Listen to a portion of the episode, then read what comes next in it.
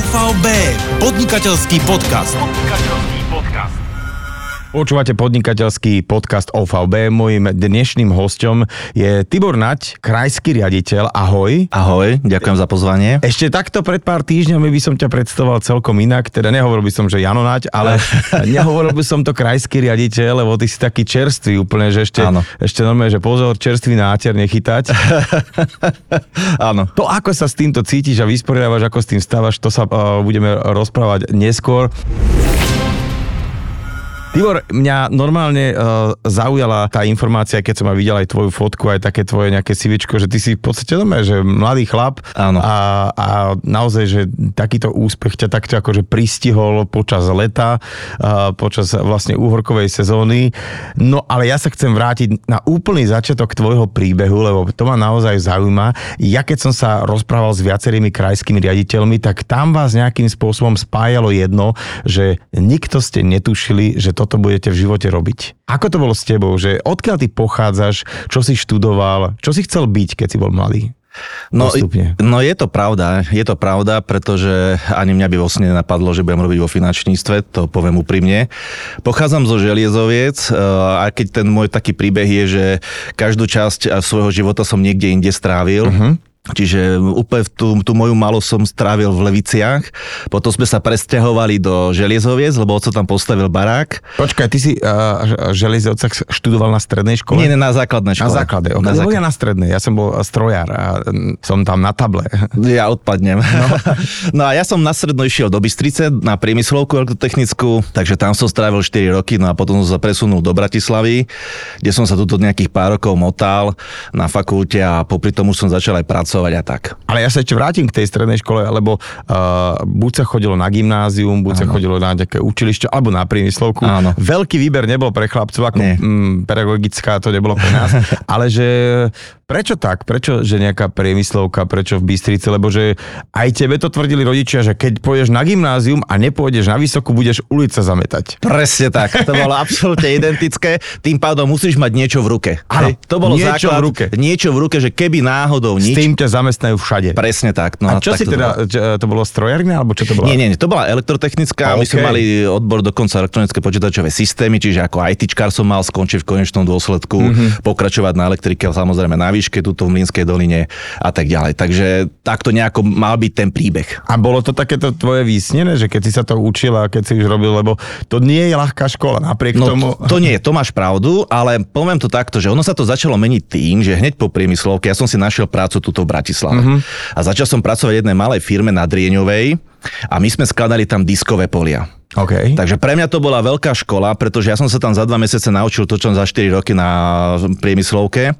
A, a hlavne som videl to prostredie, aké bolo. Samozrejme, treba si pripomenúť, že to boli tie 90. roky, divoké roky, uh-huh. čiže aj ten biznis tak nejako fungoval. Ako, hej. A to, to doslova do písmena, že mnohí tí teraz ako keby tí veľkí podnikatelia, ktorých ano. poznáme, začali tým, že kamión počítačov za 5,50 predali za 7,50 alebo 20,50 tu ano. a rovno z kamióna sa to predávalo uh, za hotovosť a tak šeli ako, áno, boli to divoké časy, áno. takže v tomto čase ty si skladal diskové polia. Áno, čiže to sú veľké servery pre tých, čo to nepoznajú, áno, áno. ktoré väčšinou používajú veľké firmy alebo na zálohovanie dát a tak ďalej. A my sme boli spolu taká študentská partia tam, čiže mm-hmm. ako prostredie bolo výborné, v podstate každý sme boli z inej fakulty. Počkaj, to, že niekto chodil do Figara mm-hmm. uh, rožky piesť, tak áno. ty si skladal diskové polia. No učil som sa A to je do, dobrá brigáda, vieš? To, akože, áno, áno, čo áno, robíš, že ideš s nami betonovať niekde alebo nie, nie, nie, skladám diskové polia. No, ja sa pamätám iba na to, že internet bol v plienkách. Samozrejme, ten, kto mal internet v tej dobe, bol macher. Väčšinou bol internet napálený. Presne tak. vieš, sa tak hovorilo, že mám internet, ale napálený. To bola tá doba, vieš, že, že CDčka, DVDčka a všetko Áno. sa napalovalo, všetko sa tak, že mám stiahnuté odtiaľ si. tak to bolo, že, že ja som ani nepoznal nikoho, kto mal niečo originál, vieš, že keď no, originál CDčko, tak to prečo? Vieš, to bola taká otázka, že na čo ti to je? Také čo si, hej. A počúvaj, ale ja som ešte napriek tomu mm-hmm. vyňúral, že ty si robil dokonca aj v Mochovciach. Áno, to, to bolo také obdobie, že tuto som sa pohyboval a samozrejme, ja som si uvedomil jednu vec, že ono to bolo dobré, že som pracoval v takejto malej seročke, lebo si človek uvedomil to rodinné prostredie jedno s druhým, ale zároveň, e, vieš, máš 20 rokov a chceš všetko v živote. Mm. Chceš mať auto, chceš bývať, chceš cestovať a tak ďalej. Tých snov bolo strašne veľa a som si uvedomil, že s tým môjim príjmom, akýkoľvek by bol, tak si to v živote nesplním. No a samozrejme medzi tým ešte som sa začal pohybovať na fakulte manažmentu trošku, ale to tak akože kvôli prostrediu, dievčatám a tak ďalej, čo bolo veľmi príjemné. Z elektrikárskeho prostredia som zmenil to prostredie, ale nebral som to nejako vážne. Ja som ako keby tak podvedome čakal na nejakú šancu. Mm. No a samozrejme tým, že som chodil a bol som trošku taký lajdák ako ten študent a skôr som sa venoval tomu biznisu a tým peniazom a týmto veciam, tak som si ani neuvedomil, že zrazu som musel ísť na vojnu. Ty si bol na vojne Áno, ešte. bol som na rok na vojne. Mm. No a ak som sa vrátil, tak počas vojny ma už kontaktovali z Mochovec, lebo som si tam volal kedy veľmi dávno, ja som aj to zabudol Poslal. CVčko. A okej, to je výborné. Tak ma zavolali tam, sa hovorím, hovorím si, že čo nebudem sedieť doma na zadku, tak reko Opäť na to- juh. Opäť na juh. No ale bol to taký šok, lebo som no, priemyslovka Bystrica, toto bola Bratislava a potom som sa vrátil a mal som takú pochybnosť, že vrátim sa do tých levíc, nevrátim sa, čo, ako to bude Ono, fungovať. kto nepozná to prostredie, tak Mochovce no. sú, to je normálne vymyslené. To je, no. to je dedinka, ktorá má 6 domov a k tomu je obrovská elektráreň, že tam akože doslova, že zdochol pes. No, no. Tam nič, tam je len tá fabrika, že vlastne okrem to, pekná príroda, síce taká trošku no. svietia, svietivá Áno. miestami, ale uh, tak áno, že to je taká je trošku kultúrny šok. Je, je, je. Prepač, keď si spomenul tie diskové polia brigádu, ja si tiež tak pamätám taký moment, že my sme tak uh, pršalo, nebolo veľmi teplo a my sme ako vysokoškoláci kopali nejakú jamu, neviem, brigáda. A išla okolo mamička s kočíkom a s, dieťa, s deťmi nejakými a povedala im, že vidíš, keď nebudeš uh, sa dobre učiť, budeš ako títo újovia. A my sme tam boli všetci vysokoškoláci. že, a hovorím si, že niečo špatne, že musíme na to ísť trošku inak. No prepač, pokračuj, Mochovce. No a v tých Mochovciach to bolo presne taký veľmi podobný príbeh, ako opisuješ ty teraz. To znamená, e, tam sa stretávajú ako tri svety, Nitra, Zlaté Moravce, Levice. To je také doupie týchto ľudí. No a Okrem iného, že to bola veľká fabrika ako veľký kolos, tak som si vlastne uvedomil, že som tam omylom. Mm-hmm. Ale hovorím si, však ako nie je to zlé, ako vždy lepší nejaký príjem ako žiadny príjem, tak som tam bol, samozrejme nejaký rok, dva.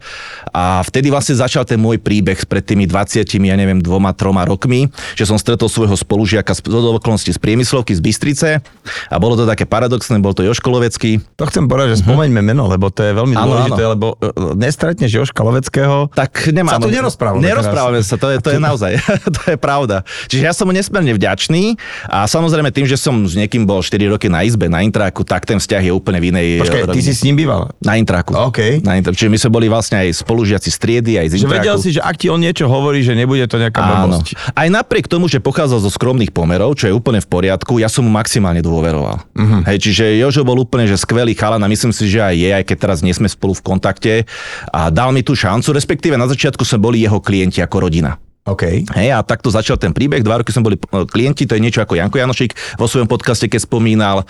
A vtedy prišiel Jožo za mnou a v rámci servisu a hovorím, že Tibor, teba je škoda v tých Mochovciach.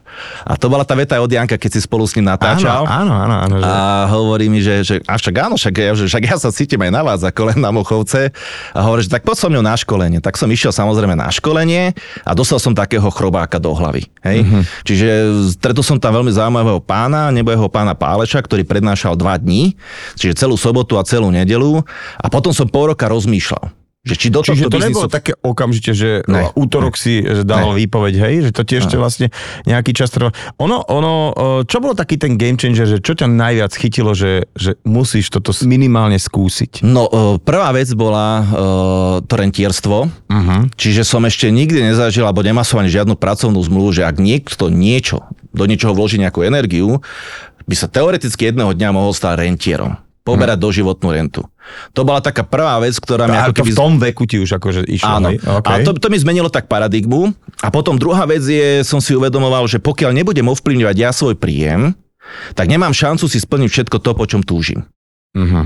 A to je, vieš čo, toto, svojimi slovami to každý povedal. Áno. Vieš, vieš tú, tú vetu, tá, ten princíp tej štruktúrálnej firmy v tom, Áno. že, že, lebo ty, ty vlastne niekde za, začneš robiť a nevieš, ako to bude, ale, ale keď ti niekto povie, že ak budeš robiť toto a toto a bude sa ti takto a takto dariť, tak to bude vyzerať takto a takto. A zrazu vieš, že na čom si, že, že no dobre, tak ja som toho sám teraz sebe pán, lebo dobre, môžem dať trošku dole nohu z plynu, Áno. A bude to fajn, alebo budem si ako keby to tempičko riadiť sám. Áno. Ale keď e, naozaj pôjdem po týchto veciach a nejak sa tomu nastavím a ja nastavím to svoje tempo, tak je fakt, že toto a toto a toto môžem byť. No to bolo tým prostredím. No. Aj v Bratislave, ale aj v Bystrici. Čo, samozrejme, v tej sa rozvíjalo podnikanie. A Častokrát slovičko podnikanie znelo ako nadávka Áno, v tom áno. období, ale zasa na druhej strane som si uvedomoval, že kto sa má v tom období dobre? Majiteľia firiem alebo ľudia, ktorí pre nich pracujú? Mhm. No ja som si uvedomil, že áno, tak ako majiteľ firmy, no lenže to je ako keby príliš vysoká ambícia a uvedomoval som si, že príliš veľa neviem toho na to, aby som mohol byť majiteľ firmy.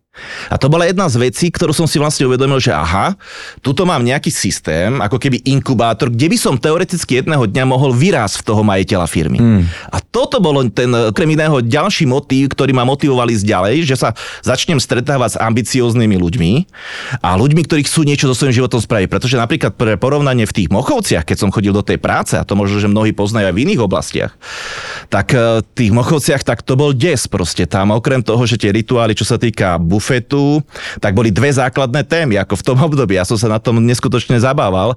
A prvá téma bola, ako vyniesť materiál za reálu. Hej, to bola prvá téma. A druhá téma bolo vinič, víno, hajloky a všetko, čo s tým súviselo. Čiže tam, keď si iba sedel a počúval tých zamestnancov okolo seba, Tak trošku si bol obmedzený v rámci toho, že čo... Ale to, to prostredie, to si presne teraz povedal, že vlastne e, do čoho sa namočíš v tom prostredí, tak v tom plávaš, lebo Presne to, je, tak. to darmo budeš e, rybke dávať e, nejaké iné krmivo, ale tá voda v tom akváriu je podstatná, že čiže keď vymeníš vodu, tak tá rybka sa zrazu, alebo teraz zmeníš akvárium, tak tá e, sa niečo naučí a žije iný život, pláva v inom mori a v iných vodách. Ale teraz išlo teda naozaj hneď z kraja, takže keď si si povedal, tak idem do toho, že podľa plánu, že čakal si, že teda, teda dobre, tak za pol roka, za rok a ja už tu budem iný človek.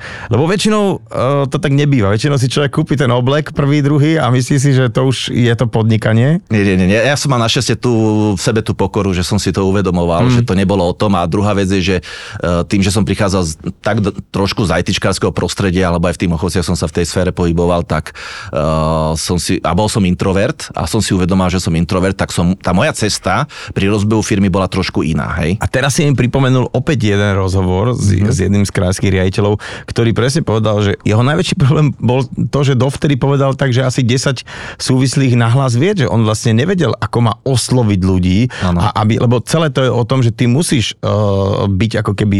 Kontaktný. Kontaktný. Áno. Uh, pamätáš sa na taký fakt, že prvý kšeft alebo prvého klienta, prvú nejak, nejaký kontrakt, ktorý si dal a že, že na to keď si spomenieš a súvislosti... R- Ru- Rubeš vysoko, to už je naozaj viac ako 20 rokov, ale uh, ja som sa sústredil na proces. Mm-hmm. To sa pamätám, že ja som nebol ten typ, ako niekto príde a teraz idem oslovovať každému a každému idem ponúkať. Ja som si uvedomoval ten biznis a tak trošku možno, že aj ten, eh, tá inšpirácia bola aj z toho prostredia študentského, keď som sa pohyboval po tej Bratislave, že tiež eh, som bol svetkom, ako sa dohadoval ten biznis niekedy a tak ďalej a uh, mal som to šťastie, že tie rozhovory boli veľmi kultivované. Čiže mm-hmm. ja som si uvedomoval a chcel som ísť takýmto štýlom.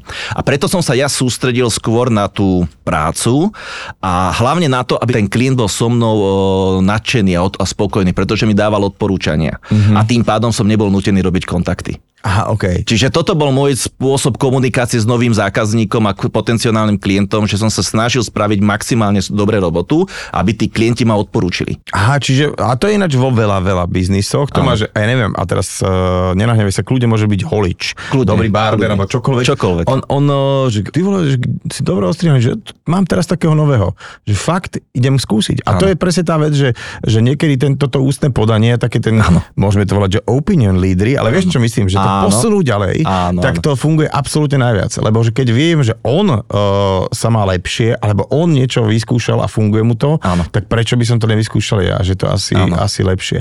A dobre, tak eh, na tú krivku sa chcem opýtať, že hneď z kraja to pekne začalo akože rásť hore, alebo eh, bolo aj také, že kurník, nevyvíja sa to tak, ako som si predstavoval. Nie, e, išlo to tak ako postupne. Aj keď už dneska hovorím tým ľuďom tak, že podnikanie, e, respektíve tento biznis sa neskúša. Uh-huh. To je ako, skúšajú sa rifle v obchode, OK. podnikanie sa buď robí, alebo nerobí. To, je, to je krásne. To je A- akože, to hej. je no, to- vetička, ktorú by sme teraz, keby som mal červenú fixku a bolo by to na papieru, tak počerkujem. Áno. A, ale to som si vtedy ešte neuvedomoval, hej, že ja som si tak spätne ako popísal tie veci. Čiže na začiatku je to skôr také, ako by som povedal, ako randenie s babou, že iba skúšam, či sa budeme hodiť k sebe a tak ďalej. Eh, Čiže to, tú fázu môžeme kľudne nazvať takú, ako že naozaj ten človek skúša.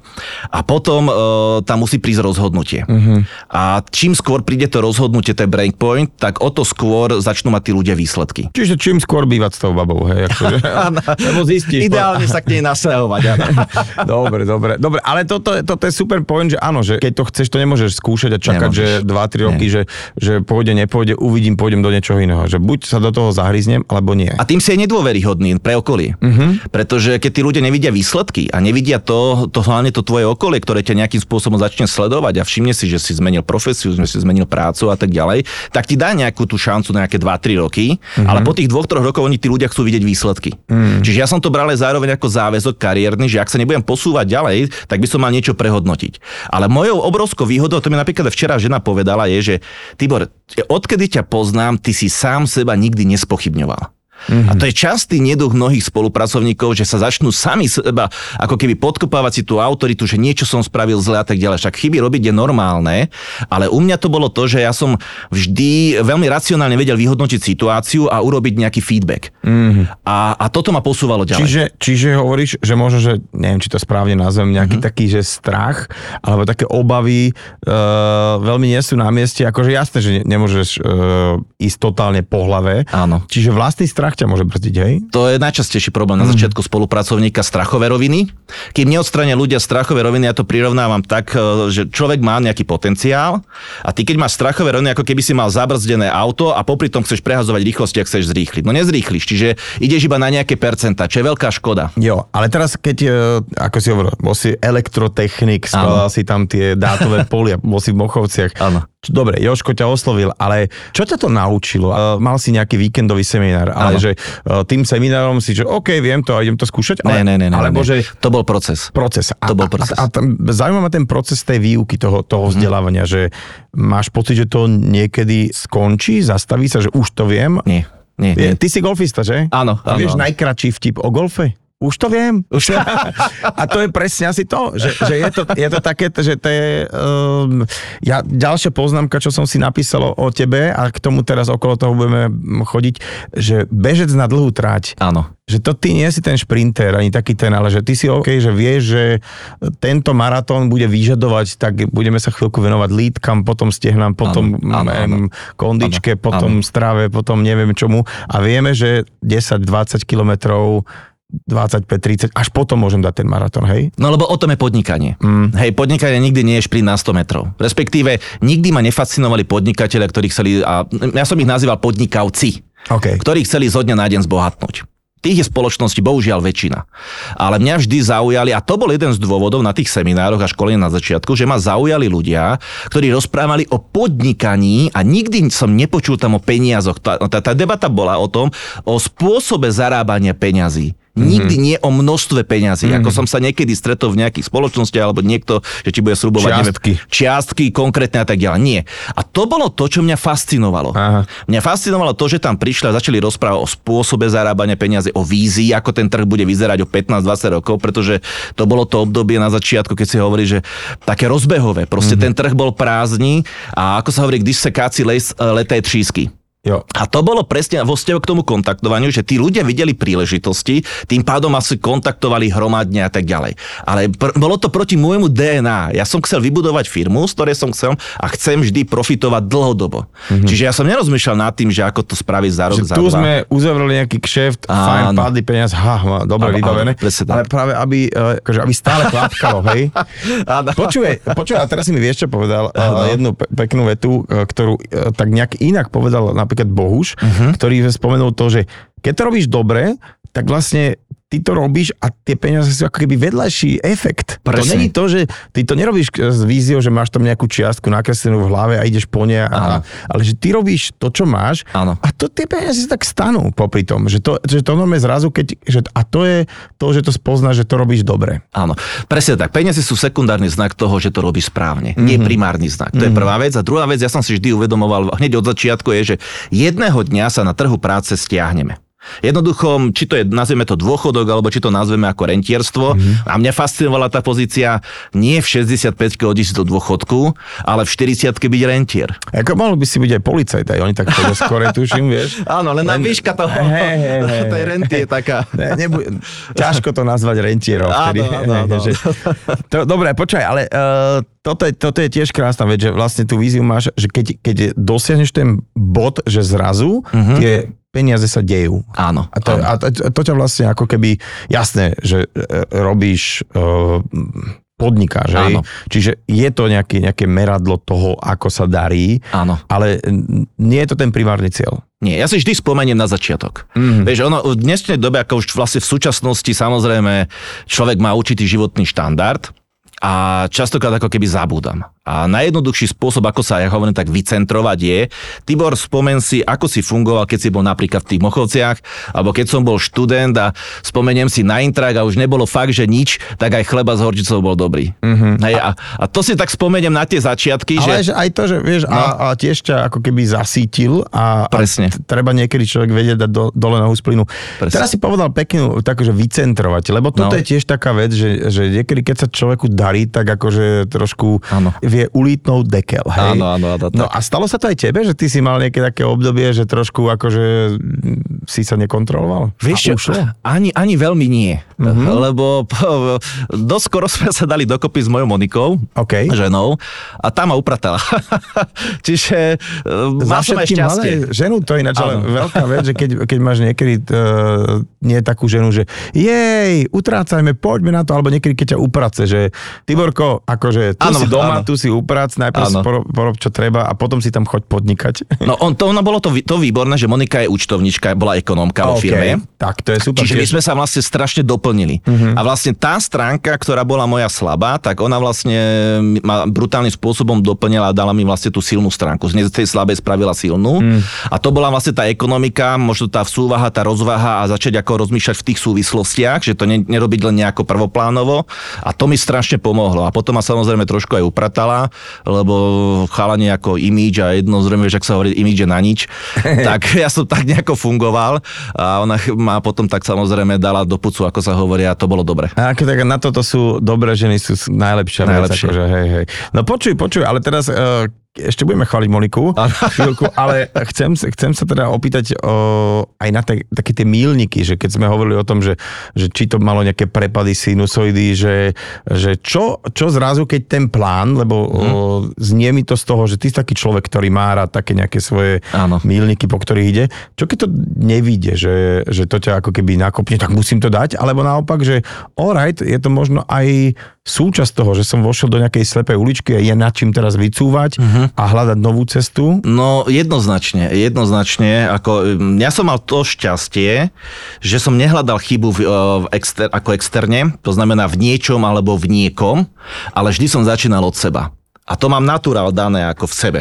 Uh-huh. To znamená, že ja rozmýšľam nad tým, čo som spravil ja zle, čo som prehliadol, alebo čo som nevyhodnotil správne. Mm-hmm. Tak si kladiem tú otázku. A, a tam sú kľúčové tie otázky, ktoré si my kladieme. Lebo častokrát si ľudia kladú, vieš, nafiguje OVB, nafiguje ten Landesdirektor, nafiguje hento alebo a, Mhm. a tak ďalej. Ale to sú veci, ktoré ty neovplyvníš. Ja neovplyvním fungovanie zamestnancov na centrále, ja neovplyvním fungovanie iného podnikateľa. Ani neovplyvníš to, to, čo sa deje napríklad Presne teraz, tak. vie, že Takže som to neriešil všetko intuitívne. To sa, to sa proste deje, to je prostredie. začínal som od seba a vlastne tam mi strašne pomohli tie otázky a jedna taká kľúčová otázka, ktorú mi položil aj pán Žemlička, keď sme sa, že neviem pri akej príležitosti, on je Ako rozprával, je super senior krajský riaditeľ, pán Žemlička a ja mu rozprávam o tých svojich problémoch, o tej situácii v nejakej fáze a on sa ma spýtal, pane Naď, ja vám absolútne rozumiem, čo mi teraz říkáte, ale skúsme si predstaviť, jak by ste podnikal napríklad v Mongolsku. Na čo sa tam tí podnikatelia stiažujú? Mm. A mne vyrazilo dekel. Hej, že vlastne, že vlastne ty teraz riešiš veci, ktoré ty sa len sťažuješ na niečo, čo je Hej. mimo teba. A, a to bolo vlastne, ja som sa uvedomil. OK. A to bolo tak nádherné vlastne jednou otázkou. Teraz si opäť nejakí mentori, lektori, coachi mm-hmm. a, a, a takíto nejakí ľudia, ktorí, lebo keď si hovoril, že na začiatku školenie, ano. ľudia, ktorí ťa ťahajú, lebo vlastne uh, budujú tým a ty si, si sa staneš súčasťou nejakého týmu a keď ti ide karta, tak zrazu trošku poskočíš vyššie. Ano. Ale aj to má nejaké svoje limity, zrazu potrebuješ ako keby niečo viac. A uh, kedy si zistil, že OK, ty Vorko, tak teraz akože máš aj ty nejaké svoje limity, ale ano. aby si to posunul ďalej, tak sa nechám byť teraz si to priznať a ano. normálne si nechaj radiť. Presne, presne tak. A toto je absolútne kľúčové. To je vlastne, ja to hovorím, taká určitá forma pokory, ale treba si uvedomiť jednu vec a to si aj ja uvedomím v súvislostiach, že ten trh sa vyvíja. Aj my sa meníme v čase a v priestore a za tých 20 rokov sa celkovo spoločnosť niekam posunula a to isté platí aj v tej našej profesii toho finančného sprostredkovania, finančného poradenstva. To znamená, že strašne to smeruje do kvality, už to není to živelné, čo to bolo pred tými desiatimi rokmi. A tí najúspešnejší na to, aby mohli dosahovať výsledky, môžu ich dosahovať v súčasnej dobe ďaleko jednoduchšie, efektívnejšie, ale vyžaduje sa tá profesionalita. Mhm. A jedna z vecí je napríklad aj ten mentálny coaching, o ktorom sa môžeme teoreticky pobaviť, pretože je to nesmierne dôležité v dnešnej dobe v spleti tých informácií a tom tlaku, v ktorom sa nachádzame, či už post, nazvime to post-covidovej dobe, alebo či to nazveme ten tlak biznisový, je tlak aj v ostrovstanu rodiny napríklad a potom sú tam nejaké očakávania, ktoré máme my sami od seba mm. a ten tlak vlastne nás nejakým spôsobom tlačí niekam, kde možno ani nechceme byť. Mm. A bez toho, aby som nemal nejaký support, aby som nemal nejakú psychohygienu, to podľa mňa môj názor v súčasnej dobe nie je ani možné. Budeme to teraz nazývať takým slovom, že seba rozvoj, že proste okay. máš nejakú e, schránku, aj telesnú, aj nejakú mentálnu a teraz e, tá dosiahne nejaký limit ano. a tá by ti umožnila možnosť stať sa v rámci vašich štruktúr niečo ano. a potom, že aj keby sa pokrájal, ano. už to ďalej nemôžeš posunúť a to je úplne v poriadku, lebo e, človek je tak nejak vyskladaný, vystavaný, ano. ale keď to chceš poskladať alebo posunúť ďalej, tak ako keby uh, musíš teda rozvinúť alebo upgradenúť celý ten systém, tak. keď sa bavíme ako teda uh, nejaký typ počítačový ľudia. Takže aby si tento hardware, ale aj software upgradeol, tak proste uh, jednoducho ten seba rozvoj tam uh, musí nastať. A ako si začal, alebo čo, či, čím si, keď si toto celé uvedomil, že OK, tuto už nestačí mi to, čo mám, ako keby myslím ten, ten hardware, ano, aj ano. ten software, že koho oslovím, kto mi bude dobrý, kto mi, kto mi v tom pomôže? A a keď si aj oslovil a začalo to, že ty vole, tak neviem, či to chcem. no, ono to je taká prupovídka. Ono to vzniklo asi pred desiatimi rokmi a vlastne môj krajský riaditeľ, v súčasnosti už senior, Janko Janošík, prišiel raz na poradu a hovorí, že počujete, včera som pozeral talk show nejakú ako v televízii večer a padol tam taký výraz mentálny couching. Tak ja som večer, čo spravil uh, Janči, hodil do Google, dal mentálny couching a vyhodil mu mentálnycouch.sk. A to bol Radek Ševčík. Mm. No a uh, stretli sa samozrejme, on ho aj pozval na nejaké školenie k nám, my sme si ho aj vypočuli a bola to taká úplná prvotina. No a hovorím si, však ako celkom fajn, akože není zle a tak ďalej. No ale potom ono, presne ako si tu ty povedal, že musí vzniknúť nejaký znova breakpoint, kedy začneš mať pocit, že sa musíš upgradenúť, ako musíš sa zlepšiť z nejakého dôvodu. U mňa to bolo to, že mi jedna malá časť štruktúry odišla. A ja som začal rozmýšľať nad tým do konkurencie v tom čase, ale dneska už ani nepôsobia na trhu, ale nie je to podstatné. A ja som začal nad tým rozmýšľať, že som ja dobrý líder, som ja dobrý vodca. Čiže sám som si začal klásť otázky a svojím spôsobom som sa sám začal spochybňovať. No ale spochybňovanie je, všetci dobre vieme, to je vlastne dobrovoľné oslabovanie sa. Uh-huh. Prečo by to človek mal robiť dlhodobo? Hej? Ako není to normálne. Takže bola taká situácia a vznikol u mňa vznikla tá potreba. Hej. Tak ja som zdvihol telefón, zavolal som Radkovi, my sme sa stretli, asi to pamätám ako dnes, to je asi 8 rokov dozadu, v avióne, dali sme kávu, ja som porozprával ten svoj príbeh, že čo by som chcel, a chcel by som zlepšiť ako leadership, vodcovské schopnosti a tak ďalej a byť v týchto veciach efektívne. On že OK, dobre, v poriadku. No a dneska je to už 8 rokov, čo vlastne mesiac, čo mesiac sa cez Zoom stretávame, uh-huh. sme priatelia, sme vzájomní klienti, ja mu uh-huh. riešim financie, on mi zároveň e, rieši couching a veci, ktoré sú s tým spojené a, a vlastne tá moja silná stránka po tejto o, veci je, že som veľmi konzistentný. Čiže ja keď sa pre niečo natknem a mm, rozhodnem, tak viem byť neuveriteľne konzistentný. Mm-hmm. A to je presne to, že veľmi veľa ľudí aj ten couching vyskúša, uvidíme a tak ďalej. Ja som si uvedomil, že aha, zasa to je ako podnikanie, beh na dlhé trate. A sa chcem upgradenúť, tak tie aplikácie sa upgradeujú v našich telefónoch týždeň čo týždeň, mesiac čo mesiac. A to isté platí aj u mňa. Takže mm-hmm. ja som si to uvedomoval a ja, si, ja to mám vlastne uh, raz do mesiaca s ním mám couching, kde si prebereme veci a, a mm, naplňa mi to potreby. Teraz ako si to povedal, že on je tvoj klient a staráš sa jemu o financie a tebe o nejaký presne takýto posun Áno. alebo a, a, tie aplikácie, aby boli stále up to date, Áno. tak uh, to je presne tá vec, lebo aj pozri sa, my čo to, ako keby máme svojich nejakých uh, finančných poradcov a Áno. nemáme šancu to sledovať, pretože nie, nie sme tam. A teraz zrazu uh, uh, ti ten tvoj finančný poradca zavolá, že poď sem, dajme kávu a musím ti povedať, pozri sa, toto, čo som ti tvrdil pred pol rokom, že je super, Áno. vtedy som ťa vôbec neklamal. Tedy Áno. bolo to super, ale teraz sa to trošku mení, pretože svet sa mení. Presne Poďme tak. do tohto, uh, ver mi, trust me. A keď teda je ten vzťah dobrý a že jasné, jasné, však ty to robíš, uh, ty, ty sa vyznáš, poď do toho. Áno. Takže aj vlastne aj ten mentálny couch ti moho, môže hovoriť o, ako hovoríš, koľko rokov ste spolu? No už podľa mňa viac ako 8 rokov, No to neviem je, presne. akože to, je, to je už je naozaj zober, že aj pri nejakom vzťahu sa hovorí, že 7 rokov a že fú, tak to ste za všetkými krízami a tak. A to je, no a to len chcem povedať, že vieš, tam sa to tiež vyvíja. Áno. Že vlastne aj on ti možno niečo, čo ti hovoril pred 7 rokmi, tak ti teraz hovorí, že bracho, to už až tak celkom neplatí, alebo je to trošku inak, svet sa všetko sa to vyvíja. Zrazu, ale e, ty si aj naťukol ten COVID, vieš, to, to je, jak sa hovorí, že niekedy sa za 50 rokov neudeje nič podstatné a potom sa za 3 týždne udeje 50 rokov, že zrazu, vieš, pamätáš sa, keď, keď si chcelo niekoho, že na home office dostať a teraz vlastne nevieš ho dostať naspäť do... A rôzne iné veci. Presne, Takže presne. máš milión týchto vecí a to nie je len, uh, alebo ľudia, jak si zvykli, dokonca aj to sa tak hovorí, že nejaký CV, uh, na, uh, CV biznis, že proste ľudia šediví, ako Áno. keby tie nad 60, ktorí v živote nenakupovali online, tak Áno. teraz nakupujú online autá, prosím ťa pekne. Áno. Že už veci, ktoré neexist, že by boli pred pár rokmi, tak sa dejú.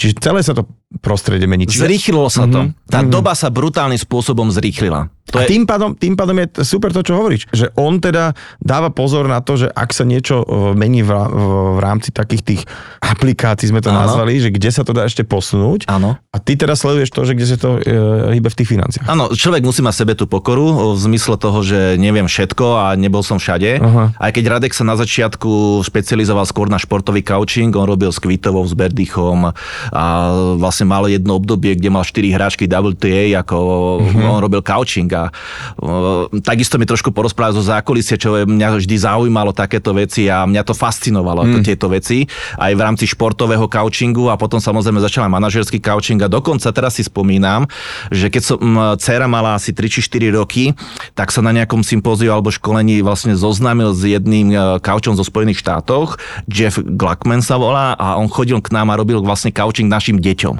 My sme tam boli 3 či 4 hodiny v tom uh, detskom couchingu, nazveme si to, a vlastne na tie naše decka fyzicky cvičili konkrétne cviky, ktorými rozvíjali jednotlivé oblasti mozgu. Mm. On mal takú štúdiu on sa tak, o takýchto veciach a samozrejme ja som bol nadšenec v tom období toho, tak sme samozrejme cvičili s našou dcerou, sme bývali v paneláku, v tom období to bol úplne že des. A vieš si predstaviť štvoročné alebo 5-ročné desko prinútiť každý deň na hodinku cvičiť nejaké konkrétne cviky, tak to není sranda. Tak je, dobrý coach je dobrý motivátor Áno. a motivácia bude za chvíľku taká tá veľká téma, ale teraz si to krásne povedal, že Radek, že, že, že, že šport, vrcholový šport. Áno. Veľakrát tí vrcholoví športovci, keď sa s nimi rozprávam, tak ten nejaký ten breakpoint, lebo uh, dajme tomu Dominika Cibulková v istom momente uh, hovorili aj tréner, že ona je na takej úrovni ako všetky ostatné hráčky, akurát nevyhráva zápas. No on s ňou robil, s Dominikou a Dominika vďaka nemu vyhrala Singapur, a okrem to je, iného. a to je presne tá, áno, veď o to k tomu ja smerujem, že on hovoril, že ja ju len musím prepnúť v hlave, aby nastupovala do zápasu, že tento zápas idem vyhrať. Nie, že jej, tak by som chcela vyhrať tento zápas, ale henta je taká dobrá, zase ma tu rozbije, alebo zase niečo pokazím, Áno. ale proste naučiť, že nie, e, tí, čo vyhrávajú zápasy, nastupujú do zápasu, že tento zápas idem vyhrať bodka. A môže sa stať, že ho prehrá. Ale to sa, lebo to je šport. Tak o tom je šport. A to o tom je aj biznis a všetko. áno. Ale, ale nastupovať do zápasu a mať tento nejaký mindset, ale to nie, nie je len tak, to nie, nepovie, že bráchoš, veci ver. No. Čiže, čiže to je presne postupnými krokmi, asi nie je ľahká robota, ale uh, potom to prináša to ovocie. Áno. No ono to bolo väčšinou ako pri tých našich športovcoch, ako častokrát to spomínali naši hokejisti, keď odišli do NHL a e, zrazu zistili, že tam je nejaký mentálny kauč, a kdežto u nás neexistoval žiadny mentálny kauč ako súčasťou manšaftu a u Dominiky to bolo tiež to isté, že tam nešlo ani, ani on, ale aj o celý ten tím, ako hej, že o to nastavenie toho mindsetu a vtedy sa vlastne začne vyhrávať potom. A to isté platí aj v našom biznise a on potom začal pracovať aj na manažerských zručnostiach a začal nám prinášať novinky, ktoré nám e, brutálnym spôsobom pomáhajú a ja to môžem vlastne spätne vyhodnotiť tak, že som viac od neho dostal, ako som dokázal spracovať. Akože po tomto podcaste vieš o tom, že Radok e, no me ti bude volať, že blázonci, akože nestíham už teraz, všetci mi volajú, ale teraz naozaj, že chcem naťuknúť a vrátiť sa takým veľkým nejakým mostikom na ten začiatok, že ty si krajský riaditeľ. Áno. To je to, ako keď ja neviem, že hudobník už vypredá veľký štadión, alebo Áno. e, herec hrá v Národnom divadle postavu Hamleta. Proste je to nejaký mílnik, e, ktorý je ako keby na začiatku, že raz keby som v Národnom hral Hamleta pred plným publikum, tak akože ja už mám vybavené ako, ako divadelný herec. Teraz sa to stalo, ty si krajský riaditeľ, ale že ako aj o, v tom, lebo to už asi nie je tak, že teraz, no dobre, tak a ja už budem iba leškať a popíjať nejaké dlhé drinky. Uh, to asi žiadny krajský riaditeľ neurobí, ale je to len nejaký stage opäť a že kde nájsť motiváciu. Ale teraz to tak všeo, zo všeobecním. Kde si hľadal tú motiváciu pri tých jednotlivých štádiách a vôbec e, stupňoch, alebo aj takých medzistupňoch, že, že ešte sa to dá ďalej posunúť, alebo vôbec, že ešte chceš ráno vstávať do roboty s nadšením, že, že nie je to OK, a zase tí klienti, kúrnik, akože ne, nemám toho dosť. A ako to vlastne, ako s týmto narábať? No, e, je to akože viacej tých vecí, súvislostí, čo som si vlastne uvedomil a čo ma posúvalo ďalej. Jedna vec bola tá časová os. Mm. Čiže keď 20 my vstúpime na trh práce a máme nejakú energiu v sebe, tak si človek musí uvedomiť, že keď stretne nejakého 60 že už asi neskáče od radosti ráno a asi tej energie má trošku menej. A to som si vlastne uvedomoval tým pozorovaním, hej, že postupne ľudia, jak majú viac rokov, tak majú aj viac skúseností, častokrát tých negatívnych sú tak viac zatrpknutí a tak ďalej. Takže som si uvedomil, že mám nejakú dekádu, ktorú buď využijem energeticky a niečo vybudujem, z čoho budem profitovať po zbytok života, alebo prežije v nejakej monotónnej práci, v zamestnaní niekde nejakým spôsobom. No a to súviselo s tými cieľmi. Pretože keď som si uvedomil, že, a, keď som si uvedomil, že ja neviem, chcem mať nejaké bývanie a, v nejakej kvalite, a keď si spravíš nejaký budget na to, tak um, áno, môžeš bývať aj štandardne, ale môžeš bývať aj neštandardne v zmysle toho, že si môžeš doprieť určitý luxus. Teraz môžeš sa presúvať aj v aute, ja to tak ako humorne hovorím. Môžeš mať presúvadlo a môžeš mať auto, hej. Ale presúvadlo je niečo do 20, 30, 50 tisíc, auto začína od 100 tisíc vyššie, hej, tak ako humorne, ako je zasa s takou nadsázkou. A keď si to takto človek zráta, chceš cestovať a môžeš mať milión destinácií, ktoré by si si mohol užiť, ale to všetko chcú peniaze, hej. Áno, môžem prespať aj v moteli, ale môžem prespať aj v 5 hviezdičkovom hoteli a môžem si popri tom zahrať aj golf, hej. Ale keď nemáš na to ten budget, a, a nejakým spôsobom tie príjmy nekorešpondujú, no tak si to nikdy nesplníš. A toto bolo u mňa také, že u mňa nikdy neexistuje. Hej, že to ma ešte viac dokázalo naštartovať, že kokos, ale to neexistuje. Ako neexistuje, aby som si ja tieto veci nesplnil. A tam sa to tak zvyklo hovorí, že mali ľudia malé ciele. Čiže tá ambicioznosť musí byť v DNA toho jedinca. On musí byť ambiciózny, to je kľúčovým faktorom. A potom to, čo sa rozvinie z toho, je to prostredie. Že keď sa dostaneš do prostredia rovnako ambicióznych ľudí, ako, tak sa to všetko násobí. A, a to potom vlastne vytvára časom tie výsledky. A keď sa obzrieš, tak si uvedomíš, kokos fau, že ale tak keby som zostal teda v želiezovciach a zamestnal sa v želiezovciach, tak kde by som skončil? Teraz by A som napríklad papriku u teba dobrú kupoval, tam v železovciach je dobrá. to Vždy, ešte svojho času, oco, keď mal foliovníky, aj by ti predal.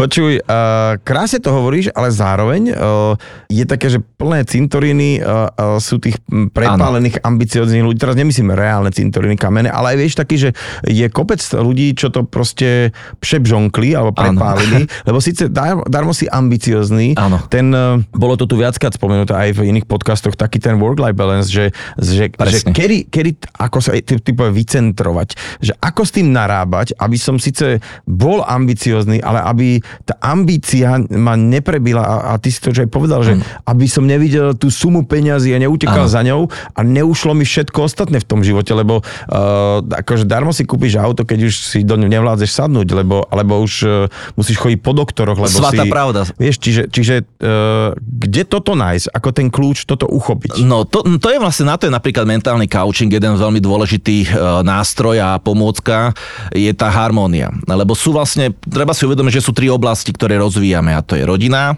to som ja sám ako osoba mm. a práca. Mm-hmm. A vlastne to, ja som si to vždy tak predstavoval, že to sú vedrá, v ktorých má byť vždy tá voda zhruba rovnomerne na, naliata.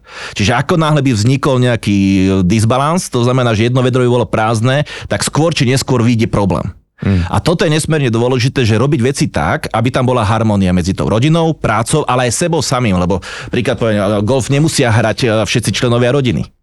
Ale ty môžeš mať tú potrebu na mm, šport rekreačne, akýkoľvek, nemusí to byť len golf, čokoľvek, ale ako náhle by sa tomu nevenoval, tak ti vzniká, uh, vzniká ti ako keby, neviem teraz ani správne pomenovať, nejak, uh, pocit straty, alebo Ono, ono my, my v tej uh, nenaplnenia Lige možno. za duševné zdravie som sa tam tak eh, naučil takú vetičku naozaj, že ak chceš uspokojovať nejaké vonkajšie potreby, tak musíš najprv mať uspokojené tie vnútorné. A keď je človek vlastne neuspokojený znútra, tak proste môže robiť a snažiť sa na vonok robiť všeličo, ale nedáš to. Presne tak, presne Alebo tak. to prepáliš, jednoducho Áno, áno. od vyhorenia až Áno. po všetky možné veci, proste úzkostné, alebo proste to sa budeš triasť za tým, že ako to, že to nejde, ako to, že to nefunguje a hlavne ako to, že ma to neuspokuje celé, vieš, a že nemám z toho vôbec nejaký, nejakú radosť, že dobre píplo, e, kúknem na mobil, fajn, Áno. ale žiadna radosť neprichádza, vieš. No to je práve preto, pardon, že ti skáčem do reči a iba to doplním, ten balans a vlastne tá harmónia, keď je,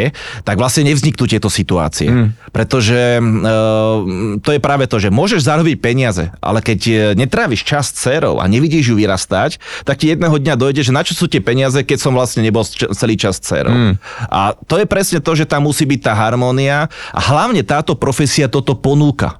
Toto je veľmi dôležité povedať, toto som aj chcel povedať, že toto je biznis, kde si ja riadím, koľko času budem venovať rodine, ja si riadím, koľko času budem venovať biznisu mm. a ja sa rozhodnem, či idem na trojdňový turnaj, alebo idem iba na jeden deň si zahrať na nejaké ihrisko. OK, a teraz uh, už keď golf si povedal, ale všeobecne, že kde uh, ty dobíjaš baterky, alebo kde teda máš taký ten, uh, že toto je to vedierko, Áno. ktoré tam sa kúkneš, ej, treba doliať, že, že čo to je. Na, naznačil si golf, jasné, ale Áno. golf je tiež presne... Uh, Veľa ľudí na to kúka cez prsty a Presne. niekto na to kúka aj špátne, že budeme hrať golf, lebo tam sa ten biznis robí. Ale prd, mm. to tak není. Není, to je není, proste, není. je to príjemné prostredie, vieš kvôli čomu? Že napríklad ideš do flightu s niekým a vieš, že 5 hodín ho budeš mať bez mobilu toho človeka. Presne. A to je, to je podľa mňa taká vec, že kde už toto dneska sa dá spraviť, že si 5 hodín s hocikým. Veľakrát sa ti to stalo, že si stretol a bol si 5 hodín s niekým, kto ti aj liezol na nervy. A proste, ale si to dal. Ale, ale na, zrazu na nejakej 13. jamke sa ťa niekto opýta, čo ty vlastne, Tibor, robíš? A tak, toto. A, Áno. a zrazu je to úplne iné, ako keď Áno. Áno. máme tie krátke stretnutia, poďte na kávu tuto a hneď ti vybalím všetko a Presne. nemusíš tlačiť na nikoho. To, tu ja vidím ten biznis potenciál, ale zároveň ten golf je taká tá svinia, že, že to presne na začiatku ti príde, že ti to strašne ide a potom zistíš, že ti to strašne nejde. a, a, dobre, ale máme golf. A Áno. teraz, že čo iné je také pre teba, uh, že, že toto, keď si môžem, tak si doprajem. Ja sa snažím um, vlastne dobíjať baterky v podstate vždy a všade. Hej, že, že snažím sa všade si nájsť ten benefit. Ako jeden, z, uh, jeden z tých mojich benefitov je, uh, Milan Lasica mal na to taký krásny vý, výraz uh, kaviarenský povalač. OK. A ja milujem kaviarne, ale niekedy by, uh, milujem byť sám so sebou v tej kaviarni. Že nesedieť s nikým, ale niekde byť zastrčený v nádhernom prostredí, kde si v Európe, vo svete a tak ďalej a vychutnávať si tú kávu a byť sám so sebou. Toto milujem, ako to je jedna z vecí napríklad. Inak musím povedať, že e, toto, toto máme trošku spoločné a dokonca uh, teraz akože taký ten uh, mužský a ženský svet, uh-huh. jak my dokážeme robiť nič a myslieť na nič. Na nič, áno, áno. Na čo si teraz myslel? Na nič. Ale no, povedz, však ale v pohode mne to môžeš povedať. Na nič. A my to dokážeme a to, to len chcem povedať, že či to, je to, to je to miesto, že kaviareň, kavička, pekné tak. miesto a nič. Keď ide žena s dcerou do shoppingu, tak mňa opracujú ako do detského kútika. Prvá vec, že oni za mňa už hľadajú tú kaviareň. OK. Tuto si Tibor môže sadnúť. Dobre, tu nás počkaj dve hodiny. Dobre, dobre. A, a ty, a ty si že veľmi rád. Veľmi rád, presne okay, tak. Okay. Čiže dobre, máme golf, máme kaviareň.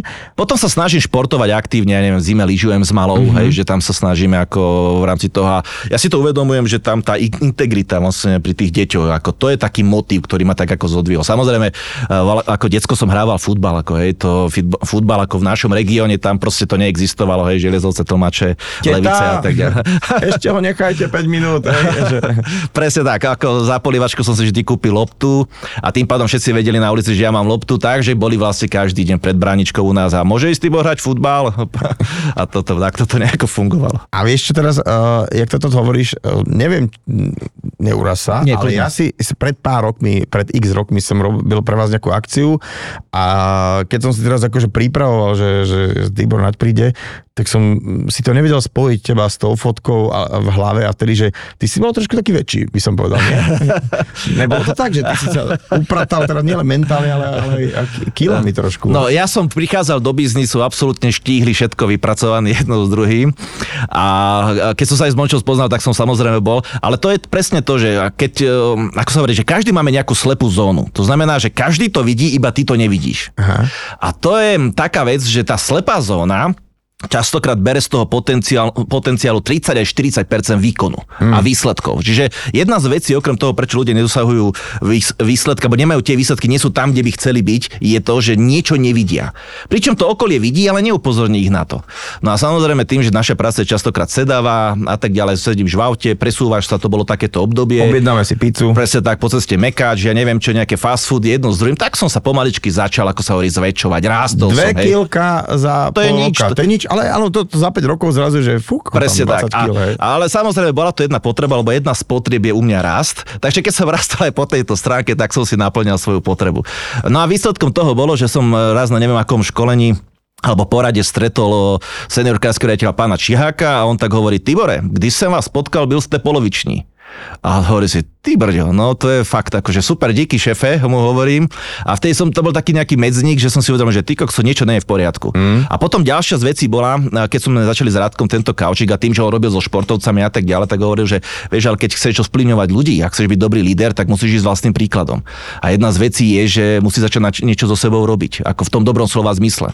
Ako kauč mi nikdy nerozpráva to, že to, čo mám robiť.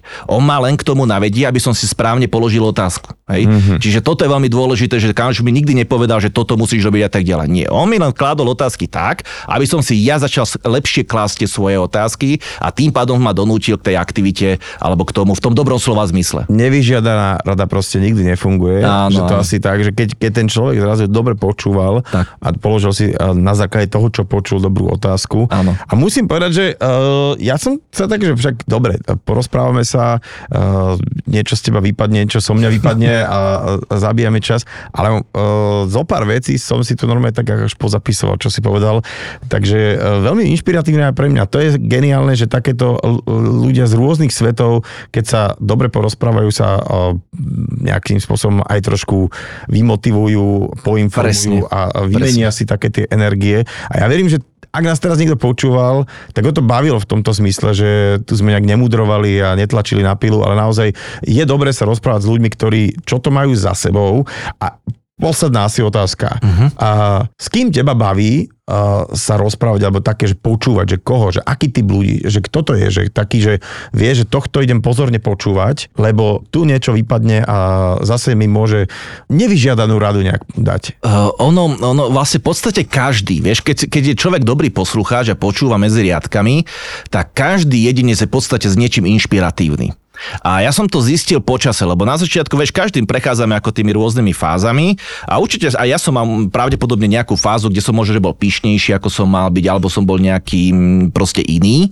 A keď som sa začal potom viacej e, baviť s tými kolegami, napríklad s riaditeľmi, ja som si mnohokrát uvedomil, a možno častokrát sú aj tie podcasty o tom, že každý je v, v nich niečím výnimočný. Hej? Um, jeden je sokoliar, e, druhý má veterány, tretí sa venuje nejakému športu, štvrtý je výnimočný vo fyzičke a tak ďalej. Ďalší chodí na huby. Na huby, presne mm-hmm. tak. Aj s ním som bol vo flajte dva týždne či tri týždne dozadu a hral vynikajúco, vyhral turnaj mimochodom. Tak o, o to pozdravujem ťa, ako skutočne bol vynikajúci turnaj. Bez cvičnej rány zahral tak ihrisko, že som odpadol skoro ale samozrejme centroval sa o to, takže a to my vieme, že s čím. No a tým pádom vlastne, keď si to takto človek uvedomí a takto dá nejakým spôsobom ako pospája, tak ja som začal byť iba taký lepší poslucháč, ako som bol predtým.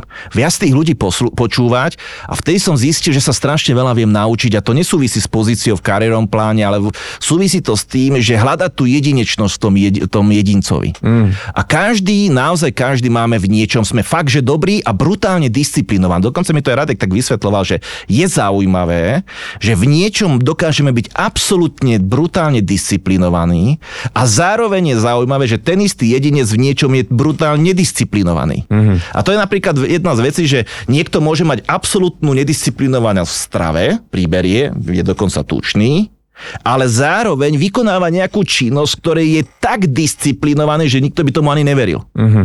A to sú tie zaujímavé veci, tie benefity a s tým súvisí vlastne aj ten mindset, že keď sa toto, vlastne ten balans, keď sa spraví, tak sa upraví všetko. Upraví uh-huh. sa aj život, aj financie, aj zdravie a tak ďalej. Len samozrejme človek musí mať tú potrebu.